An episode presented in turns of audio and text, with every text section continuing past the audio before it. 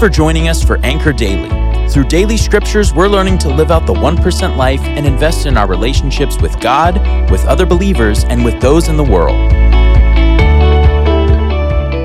Hey, Bethel family. My name is Sarah, and it is a great privilege to spend time with you opening up God's living word together.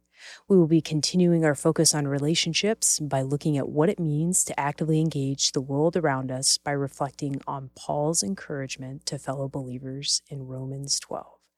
In this chapter, we read Paul's instructions about how to live it out with both believers and non believers in Rome. While we may not be in ancient Rome, we are still living in a world that can be complicated and messy to say the least, especially when it comes to relationships and communication. As someone who works in the mental health field, I will often remind the individuals and families that I'm working with that if relationships and communication were easy, I wouldn't have to go to school for what seemed like forever and I wouldn't have a job. Joking aside, though, as a mental health provider, one of the most impactful interventions and approaches to care that I can provide is the relationship I develop with those that I work with. Paul desires to remind fellow believers in Rome about the power and the impact they can have through their relationships with one another and with the world by reminding them about Jesus' instructions from his Sermon on the Mount as well as instructions from the Old Testament. But how can this instruction and encouragement still be relevant for us today? Let's start by reflecting on Romans 12, 9 through 16. I'm going to review it in the New Living Translation. Don't just pretend to love others. Really love them. Hate what is wrong, hold tightly to what is good. Love each other with genuine affection, and take delight in honoring each other. Never be lazy, but work hard to serve the Lord enthusiastically. Rejoice in our confident hope. Be patient in trouble and keep on praying. When God's people are in need, be ready to help. Always be eager to practice hospitality. Now, in these verses, they highlight how we can interact and engage with those in our everyday lives. We should practice love both in word and action, but we also must remember to hold tightly to the gospel truth. In a world that is filled with false truths and loves, we must maintain individual practices of living out our faith, such as prayer, serving one another, worshiping and rejoicing, and being kind and gentle with all those we meet.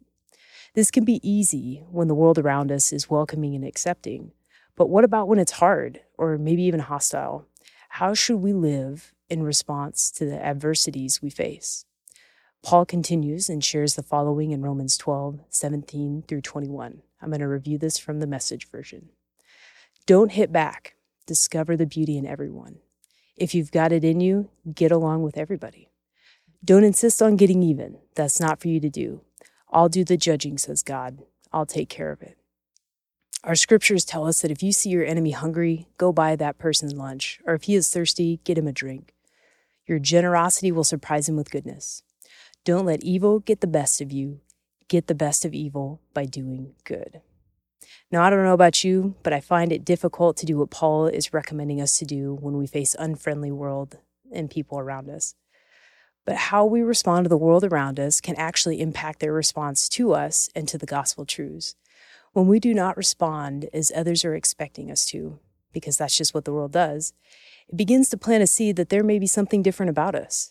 The difference that they see is the Lord that has been and continues to work in us to be salt and light, to be his hands and feet. This is the renewal of our heart, mind, body, and spirit that helps us not to be conformed to the pattern of this world. But how do we do this? You may find yourself thinking, well, Paul, your encouragement is wonderful, but in a world that seems so divisive, divided, and unkind at times, how can we live out our faith in a way as Paul encourages us to? The first step may be to pray and ask the Lord to reveal where you are needed today. The Lord is not looking for your ability, He's looking for your availability. Ask Him to give you the eyes to see, the ears to hear, the discernment to know what to do, and the words to speak. This can take the pressure off of ourselves from having to do it all. The Holy Spirit will strengthen us to do what God is calling us to. The second step may be to check in on your relationship with the Lord. How are you doing in your daily communication and time with Him? It is hard for us to know how to love and engage with the world around us if we are not engaged or committed to pursuing a relationship with Him. When we are, we can have the strength and the courage to respond as He does because He is the one equipping and empowering us to love the world around us. Yes, including those difficult people, as He does.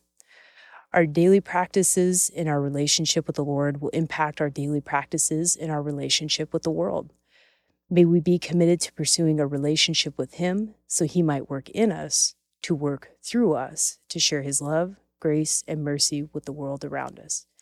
Family, let's go and get the best of evil in our world today by doing good. Let us pray.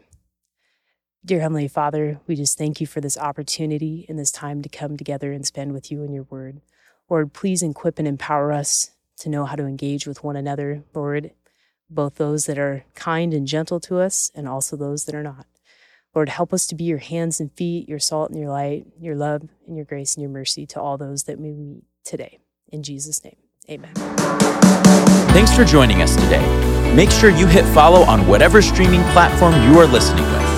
Don't forget to go to bethel.ch for more information on all the amazing opportunities here at Bethel.